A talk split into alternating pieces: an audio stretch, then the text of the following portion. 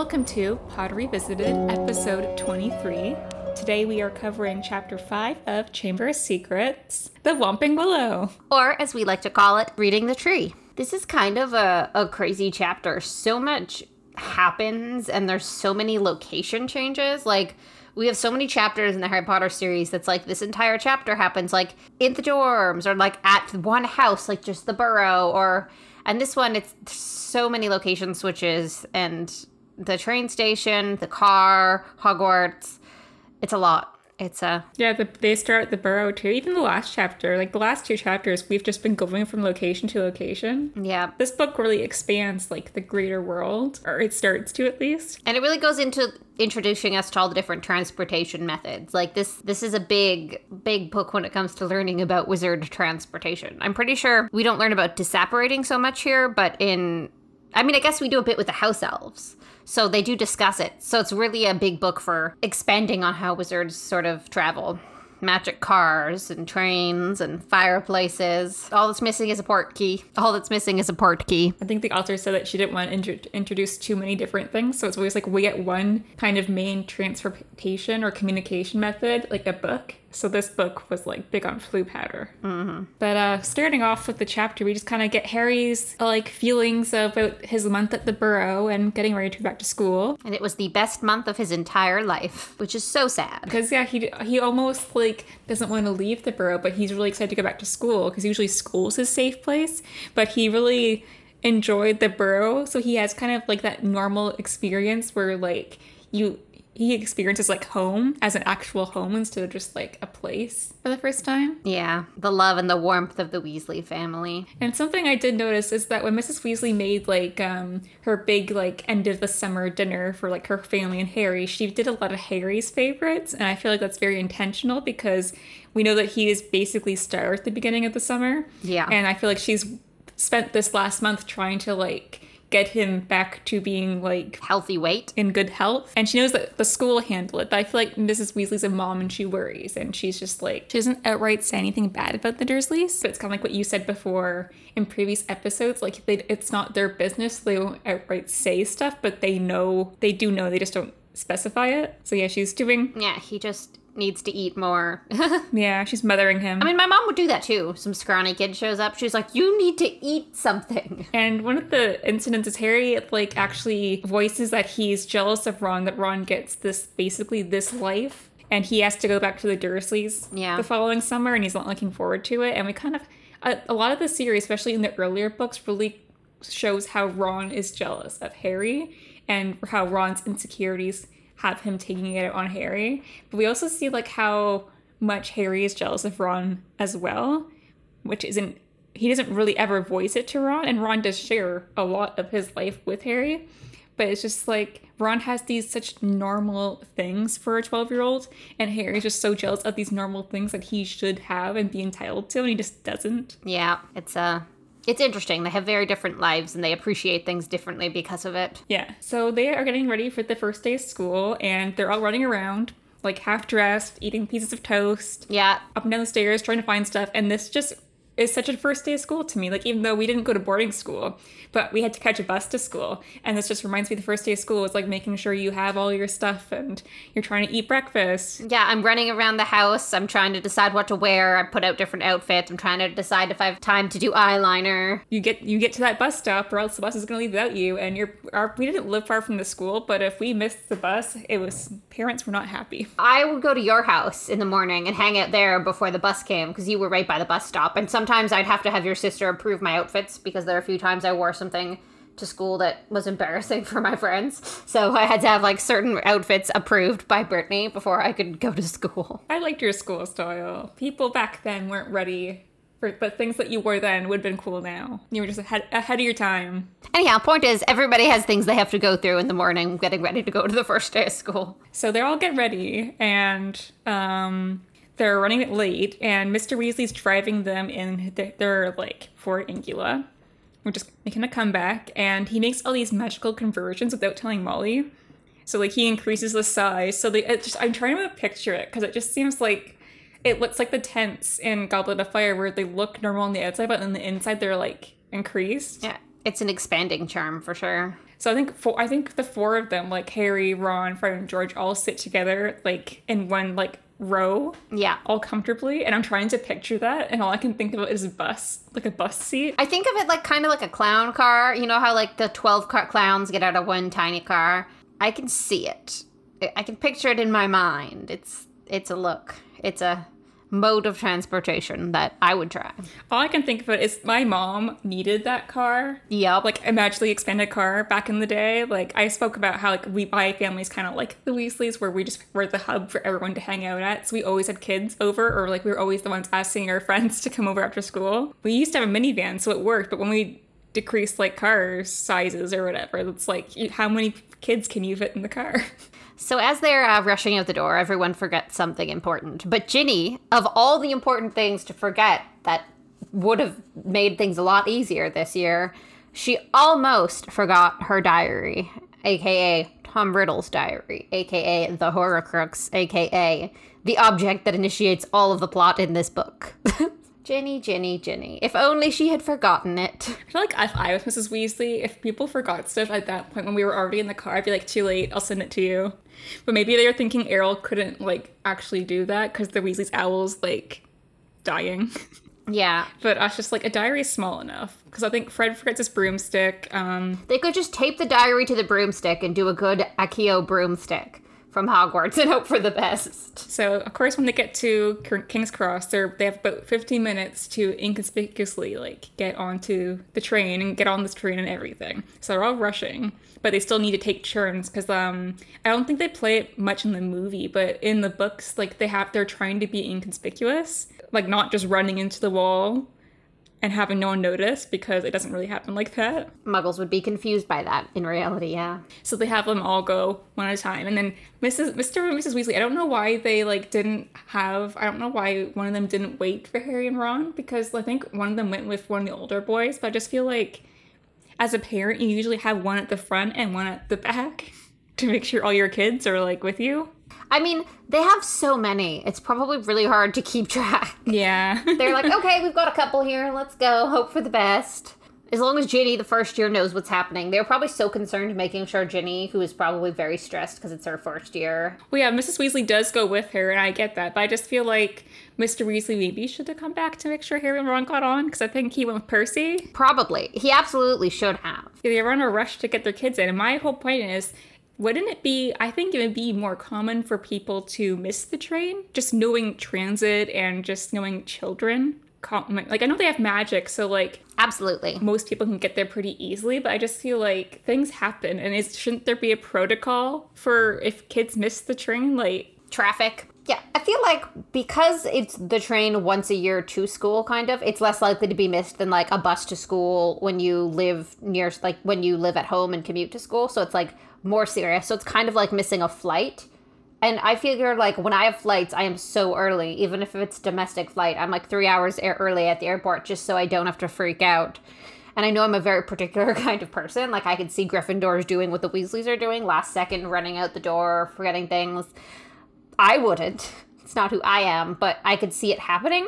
And I feel like it is kind of negligent that they don't have something in place for kids that miss it because there's gonna have to be at least a couple every year in my mind. I just feel like there has to be like one or two, like at least like one every sure. year, because it's just like things you can't control everything. Yeah, Dumbledore, you can't control everything. And, like magic does help you get there quicker.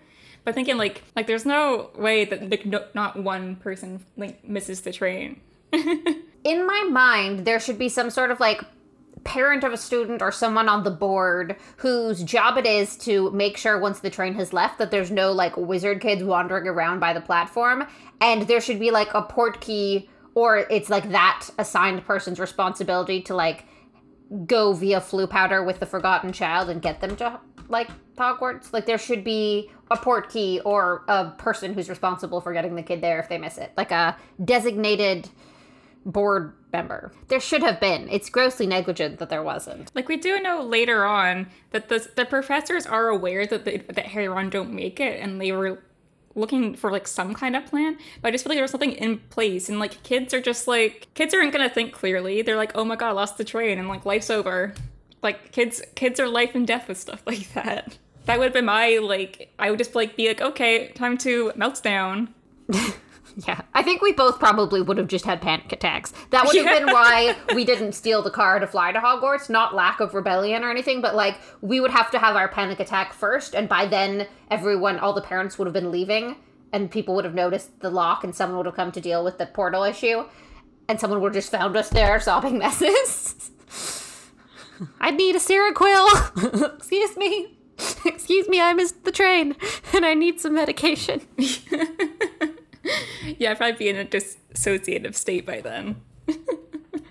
anyway, so obviously Harry and Ron try to get through the barrier and they crash and they make a huge commotion and Harry's just letting Hedwig squawk in the middle of like the ground in her cage for like 10 minutes. Poor Hedwig. Harry is kind of an idiot sometimes, and her life must be really hard. Hedwig's been had a really like rough like at least summer, like being stuck in her cage for like th- two months, and then had a good month at the burrow, and then like Harry just like jostling her around, and And like again, running into the wall hard as possible isn't always doesn't seem like the best way to do it full speed ahead. Like how do they not break their noses? Um I have concerns. But I also have concerns with 12-year-old Ron Weasley driving a car. How can 12-year-old Ron Weasley drive a car? First of all, it's not a common method of transportation for wizards, so it's not like you want to learn to drive your whole life like a lot of human muggles do and like see people driving all the time. Like it seems like the Weasleys don't even use their car that often, so it doesn't seem like there's been enough opportunity for Ron to learn to drive. And also, even if there had, he's 12. yeah, you have here that you can't even drive and you're 27. I can. Driving is really hard. I tried my friend's uh, electric scooter a while ago because she didn't have a driver's license yet and she could handle that. And I fell over the front and ran myself over with it. Oh, so, gosh. um, I shouldn't be driving. It's because I'm magic and not a muggle, and muggle transit just doesn't suit me. That's all. yeah, I mean, we I also can't drive if we're exposing us, and I'm 28. Two Slytherins who can't drive. We should just rename the podcast. Yeah, that, that's the new podcast. I do think that we should cut us some slack because we both moved to cities that were like high density cities with good transit. Yeah, but I just thinking, so the whole thing is that they're all free- Ron and Harry freak out because they missed the train, and Harry's like, Ron doesn't know how to deal with muggles, and um, Harry's like, okay, we need to like get away from here. We're causing a commotion. Let's go sit by the car and wait for your parents. And Ron's whole idea is like, oh, we'll just drive a car to Hogwarts. And it's just such a 12 year old boy and Gryffindor thing that they just don't think about common logic and be like, oh, wow, they just wait for Mr. and Mr. Weasley. Because they're all worried about, like, oh, we're already late. And if we go there, let's just leave now. But it's just like, Committing crimes and potentially dying is much less severe than being a bit late. So, it's just like most 12 year olds, like, not on this scale, but most 12 year olds don't think things like this through. Like, they just the impatience and everything. And let's just, let's just do it now. Mm-hmm. Like, they don't think about all, like, the more logical scenarios, which would be wait for adults. They're just like, nope. the impatience. They have such impatience. Everything is urgent when you're 12, I guess. My thing is also the fact that they're in, like, basically, I don't really know London, basically, but I'm assuming King's Cross is, like, central London. Yeah. And they're in Muggle London, and they're like, yeah, we'll fly the car here. And it's just, like, in the middle of Muggle London Yep. And no license. with this flying car that these two 12 year olds are driving. And, like, there's no, like, they, they got, they obviously get seen, but just, like, what were they expecting? Like, they didn't, they don't think things through. No, they don't. Not even a little bit. Like, they're lucky they weren't in a car accident. Like, maybe once they're in the air, there's less stuff to hit. But, like, they're lucky they didn't crash, like, before they took off, you know? And have to wait around while someone calls their insurance. And, like, Mr. Weasley would have to try and talk down muggle police officers.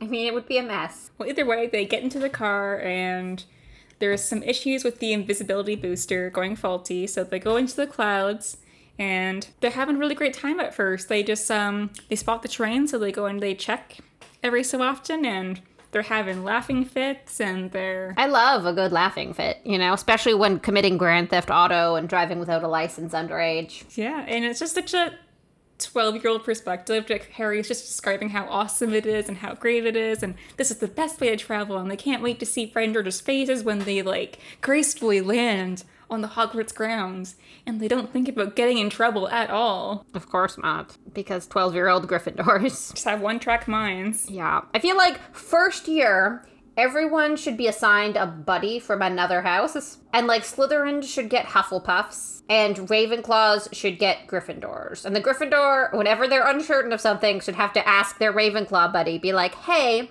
missed the bus or train. Should I steal a car and try and fly it there? And Ravenclaw would be like, not a good idea. You know? And if Slytherin's like, mm, do I want to push this person out of the way to make my life easier? And Hufflepuff buddy could be like, mm, maybe don't. Like, really? There's an idea. Like pen pals, but from a different house. Quill pals. No reasonability. well, moving forward, they eventually realize that traveling in the car was not very fun because it's like hot.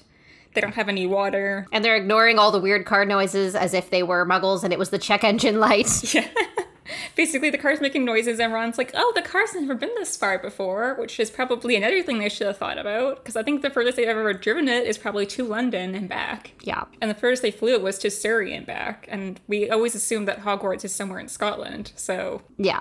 international crime. Ooh. Crossing borders. So of course, as they've reached Hogwarts, the it gives out and crashes into this brilliantly placed tree, the Whomping Willow. Glorious, beautiful tree. Whenever I read this tree, I just uh, or this tree, this scene, I Technically, it's printed on paper, and therefore you are, in fact, reading the tree. yeah, I guess. but I love. I just imagine the movie because obviously I saw the, the film before I read the book when I was a kid, and just like the scene of them crashing to the willow, amazing. Yep. It's beautiful. just like the shock and everything. And yet another reason why Hedwig has been put through the ringer because she gets jostled around before and she gets more jostled around after. Yep. She's just not having a, a good couple months. She she deserves a vacation. So Ron takes his wand out, which I thought was like, I don't know what he's thinking of doing. He takes his wand out to like, I don't know, stop them. I don't, what magic does he know that can get them out of that at this point? Arresto locomoto.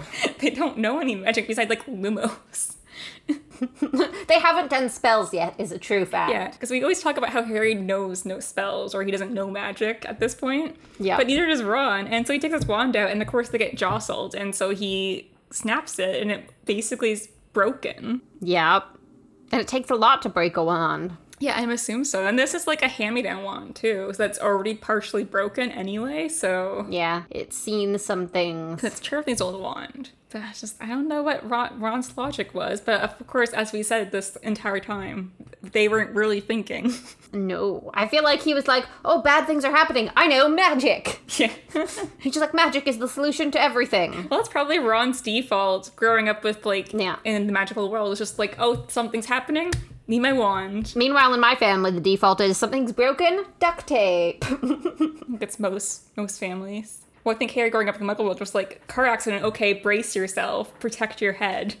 Ron's like, nope, magic. yeah, don't die. After they get out with the Whomping Willow, the car like kicks them out of the car and takes off, and it's like sentient like almost. Like they kind of show this in the movie. Yeah, it has, it's mad at them. It's pissed off. Yeah, it like kicks them out and then it like takes off. So like, how does the car get sentient like? Because I know Mr. Mr. Weasley enchanted it, but it was like basic enchantments. I find. So it was this like an unintentional like experiment where it just like I don't know? It's very sassy too. Like I can picture the car putting its hands on its hips and being like, "Oh heck no! How dare you!" Like he's personally offended at them for being bad drivers and crashing him into the tree. Yeah. Yeah, he's not a happy car, but it was just very. I mean, maybe it's in like the safety protocol Mr. Weasley put on the car. Like, if it's in an accident, you need to make sure the humans get out of you because, in his mind, that way it doesn't catch on fire with them trapped inside or something. And then get away from them because maybe it could hypothetically be an on fire car and you don't want to be near the people. Like, I feel like it's probably a misinterpretation of something that was intended as a safety feature. but I don't think Mr. Weasley intended them to like crash into a tree or something. no, no. I mean, maybe. Who knows? Those Weasleys. After Harry and Ron like get thrown out and they're all bruised and kind of deflated because their grand entrance did not come to fruition. I hate when I plan something in my head and it's awesome and then in real life it falls flat. It's the worst. So they go up to the castle, which happens to them a lot as Gryffindors. so they go up to the castle and they have to like drag their trunks there. Hedwig takes off. She's done with Harry, which I don't blame her. She's off with the car. She's like, I've had it with them as well. Thank you very much. Yeah, she's done. flies away. So they go up to the castle and they're watching a little bit of the sorting. And um, they notice that Snape's not there.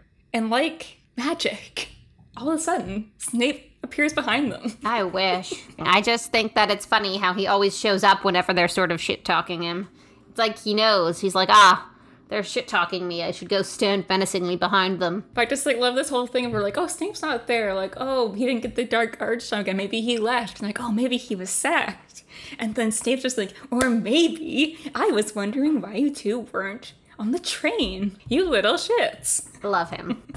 at least someone was wondering where they were. Like, it, I know he was being a dick about it, but at least someone was like, oh, some children are missing. This could be concerning. Also, it's that one that's very important. Extra concerning. Not only is there missing children, it's the one that Dumbledore gives a shit about. Oh, yes. Dumbledore's puppet. But uh, we have this instance where Harry's like, Snape can totally read my mind. What's up with that? I love that because he totally is, to some extent, probably reading his mind. Yeah. And I love, like, it's there's something very like about feeling exposed. The idea that he could read your mind. It, it, it, it like, it's special. Like, you don't hear a lot about that, especially early in the Harry Potter books as a thing so it makes him extra like mysterious and yeah, Harry always talks about he he feels like Snape Yeah. can read his mind, but we don't know that's actually true until Order of the Phoenix, which is when we find out about like being able to like read minds and like legilimency and occlumency and all the cool psychology magics, as I call them. Yeah, Harry reflects about being like Dumbledore and Snape. He almost feels like they can read his mind because they always know, but they are reading his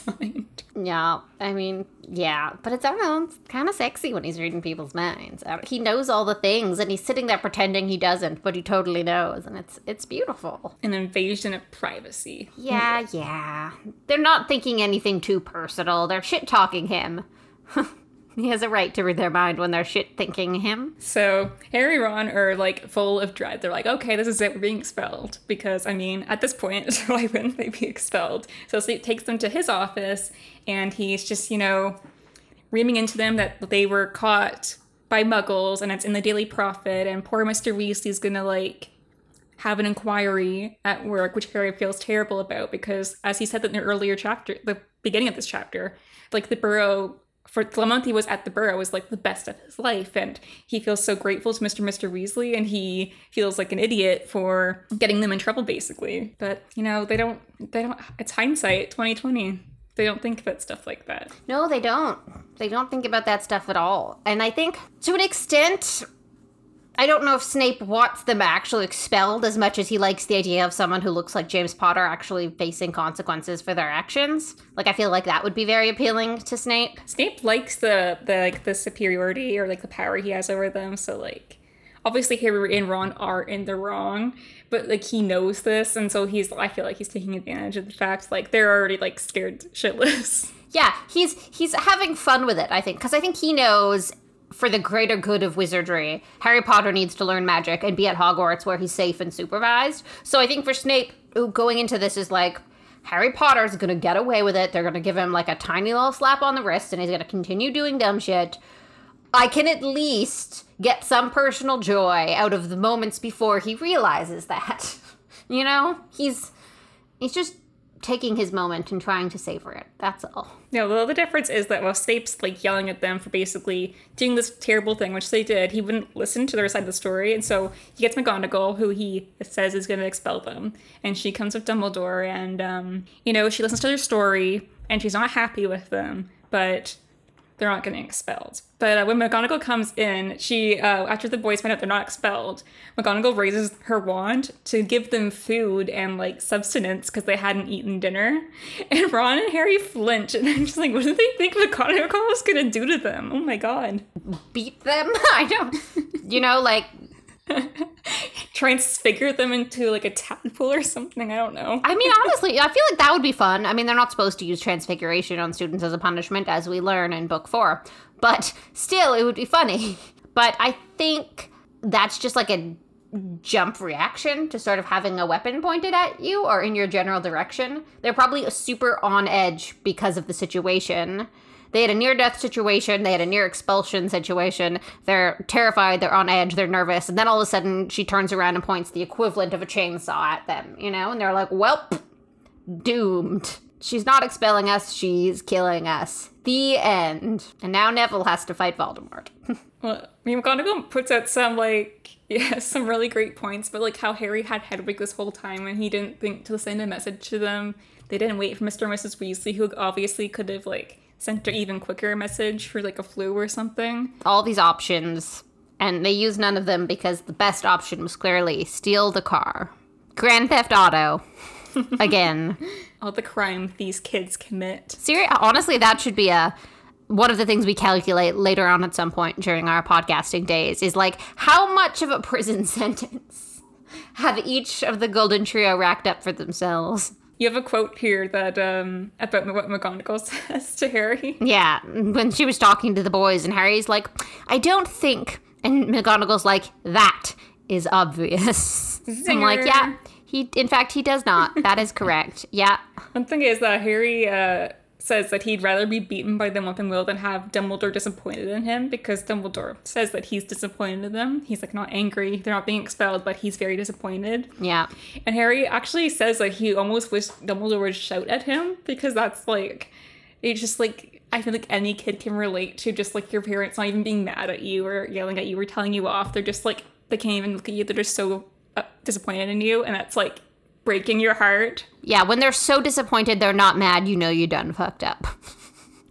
I find it interesting how much Harry would rather be beaten nearly to death than have Dumbledore be disappointed, and I think Yeah, it shows the hold Dumbledore already has on him. they're being dramatic, but it feels a little bit like a cult like situation in which the worst possible repercussion you can imagine is the displeasure of your overlord. He's been indoctrinated well. Dumbledore and Harry haven't had that much like interaction like face to face. It's like the, at the end of the last book they had more face to face time, but but the- at this point Dumbledore's just Harry's like headmaster. He doesn't have like a super close relationship with him yet. Yeah. Like Harry obviously admires him, like all a wizard kind does. But like it already kind of shows like the almost like worship like like hold that Dumbledore has over him. yeah. Really, really unhealthy sort of uh I mean, we're not surprised. he puts Dumbledore up on a golden pedestal, and everybody puts Dumbledore up on a golden pedestal. I am going to give Snape his first sucks count for this book, which is a big deal. And I'm giving him a sucks point for wanting to expel Harry and Ron, even though it's not his decision. He does not have that power. It didn't sound like you said sucks there. Oh, Snape sucks. Oh, I need a minute to deal with what it sounded like you said. I think you just need to. I think you just heard what you wanted to hear. And I think you need to take a calming breath and remember where you are. I'm at home. Where are you? But anyway, the chapter kind of ends where Harry and Ron obviously get off. They're going to get detention, and McGonagall's going to write to her family, which I kind of I feel isn't fair to Ron because Harry knows the Dursleys won't give a shit, but to Ron, like that's a big deal. yeah. So it kind of isn't really equal. It's absolutely the right thing to do either way. Like, it's kind of neither of them's fault that one of their parents is garbage. they basically broke like this Statute of Secrecy, which is like a huge deal. Like if they weren't children, they get arrested. Yeah, they broke the law. They could have died. They damaged property. Absolutely tell their parents. I almost think like telling the Dursleys is a waste because they're not going to do anything worse than what they already do, kind of. But like they have to just out of basic rules. Like there's no way you don't tell the parents about that kind of situation. It's shittier for Ron, but most situations are shittier for Harry because of his home life. So Although Harry definitely feels bad. Like Harry is just so devastated right now. So I feel like having the Weasleys like know makes him feel like shit because he cares so much for the Weasleys already. Yeah. Harry feels bad about Ron's parents knowing as much as Ron feels bad about Ron's parents knowing. But yeah, they get off, they eat their dinner in there because McGonagall doesn't want them making a fuss or anything. Trying to be heroes and legends. Yeah. Yes, she wants to tap down on that. But uh, we also find out that Ginny got sorted into Gryffindor. Of course. So all the Weasleys are in Gryffindor, of course. And uh, after they finish eating, they go to the common room where everyone, despite being told not to make a fuss, is making a huge fuss. So there's this whole party, like Harry and Ron are being like pulled in. Fred and George are super jealous. They're like, "Why didn't you pull us back?" Which is classic twins. Yeah, they're just like, they're like, you could have died, but how dare you do something where you could have died without us? I probably would have gone a bit better if Fred and George were there. I'm thinking because I feel like I mean we already know Fred is a better driver than Ron. well, he already knows how to drive the car, and they probably know more magic that they probably maybe could have avoided crashing into the Whomping Willow. yeah. Maybe. I mean, I feel like they would have come up with a better way to get back to Hogwarts, but if Harry and Ron had already said, What about the car? they would have immediately been on board for that option, despite it not being the best option because it's the most chaotic option. So Hermione, uh, before they go in the common room, Hermione runs into them and she's like, "I heard this strange rumor about you guys had been expelled for crashing a car," and they're like, "Well, we didn't get expelled." I mean, you gotta admit, that's cool. Like, imagine yourself in like middle school or high school, rolling up in a stolen car, flying out of it dramatically, showing up late. Like, I'm sure that's the ultimate cool boy entrance. Like, they probably look like the coolest kids in school right now, which is McGonagall knew would happen.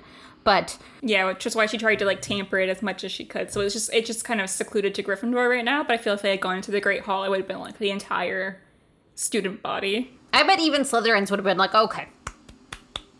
Alright, nope. That's pretty cool. Alright, okay.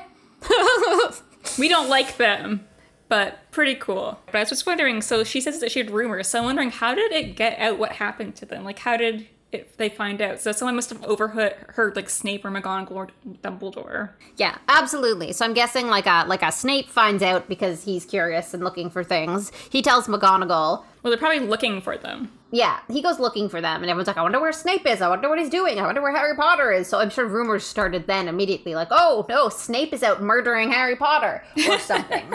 um, and then Snape tells McGonagall, and McGonagall tells Dumbledore, and someone probably overhears that, and they're like, "Flying car, Harry Potter." Snape's gonna kill him. Like, and then it probably just evolved from like, okay, Snape can't kill him, so he's definitely gonna get expelled. Oh, for sure. Like, I'm sure it's sort of like Harry's hippogriff tattoo that they talk about later on. That was a rumor. I feel like one person heard a version of it, another person misheard and retold the misheard version, and then somewhere along the line, someone else made something else up to make it better. And so I'm sure some people heard that Harry got expelled for flying a car into the tree. Some people probably heard Harry and Ron got expelled for robbing a family of their car and stealing the car from this family of muggles and then enchanting it themselves and flying it to Hogwarts. Like, I'm sure there were various versions of what happened with varying degrees of correctness. Harry and Ron are getting all this attention, and then Harry Harry can see Hermione's not very happy with them, but they're trying to ignore it. And then he also sees Percy coming to talk to them, which they do not want. So him and Ron like run upstairs to their dormitory to avoid Percy. To hide. and I think Ron says that he knows he's not supposed to enjoy like all that attention, but this is kind of like the first time like the attention's but it's on Harry, but it's also like shared with him. Like they're not just saying like, "Oh, Harry, that was so cool." Like most of the stuff they did last year, it was mostly like Harry kind of Oh, outshined him and Hermione, but this is something they both did, and they're both equal participants in it. Technically, Ron was driving. He did way more of the work. Yeah. So I mean, like, so yeah. So Ron's just like this is one of the first times where Ron gets to like kind of share in this glory with Harry, and we can tell that like he really likes having this attention. I think especially from Fred and George as his older brothers, who were like him and Lee Jordan. Yeah, they're proud of him. There's something about having your siblings be proud of you, even if it's not for something that would over otherwise be considered good. When your sibling is proud of you, you feel good. Yes, I think especially as like a younger brother to an older brother, like we know that he idolizes Fred and George, and he's pretty close with them. So I feel like having their like they're cool to, compared to Percy, who he like barely tolerates. So he's just like Ron's pretty happy, but as we know in the next chapter, it's not gonna last for long. No, nothing lasts forever. so do you have any uh things you want to talk about before we wrap this chapter up? Um, I mean, I mean, I mentioned it, but I I really love how the immediate sort of response out of Fred and George whenever something crazy happens is, "Why didn't you invite us?" You know, like we would have a hundred percent. Like they're such yes people for all of the crazy. Like they have enough forethought to know something is a bad idea, but enough love of chaos and trouble to not care that it's a bad idea and do it regardless.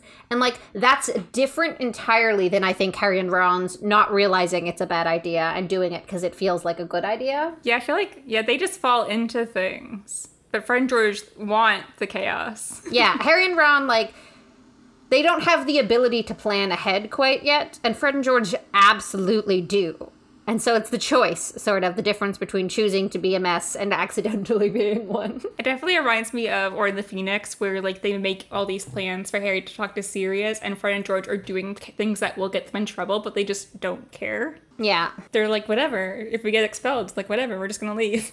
like they're just like the chaotic energy. They like feed off of it. I wonder how much anxiety Hermione gets from just being in the vicinity of Fred and George because they're such polar opposites. Like for her, she's like, no, you don't understand. Like, you'll get in trouble. It will look bad. You should, like, all the things she really values, they're kind of like, like, I feel like she would have an existential crisis if she spent too much time with the twins because she'd start to see them not caring about all the things she always worries about. And she'd be like, I don't know how to function if grades and staying out of trouble are not top priority. I think we do see that in Order of the Phoenix when she's a prefect because she is trying to control Fred and George, and I think part of it's because she's really valuing like her role as a prefect. She takes it very seriously, but I think it, it's also like that's the point when they're doing more of their joke shop stuff, and she's like she she can like she seems physically anxious. Like she keeps looking at them and she's like trying to tell Ron like you need to talk to them, but Ron's not going to talk to his older brothers and tell them off, despite being a prefect, because that just crosses a line for him.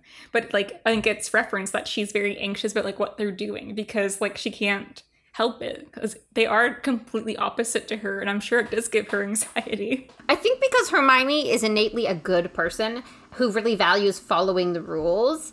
There's probably a part of her that like kind of worries for the twins because they're so innately not following the rules. I wonder if there's a part of her that worries that they're close to being evil like you know like like she's like they already break all the rules and sometimes do things that result in other people getting hurt because they think it's fun. How close are they to slipping into just joining the dark side because it's more fun or like going too far, crossing lines? And like I feel like because we know what the heart and soul of the twins is like, we know that would never happen. But I can see how someone like Hermione would see that as a potential risk of happening to them. It kind of reminds me like when um, they are blackmailing uh, Ludo Bagman in uh, Goblet of Fire. Like um, they only catch glimpses of like what Fred George are doing. Like we know they're doing something, and Hermione is the first one to be like, maybe they're caught up in something like illegal, and she's like super worried, and she's like, Ron, gotta talk to them because that's like Hermione. She worries.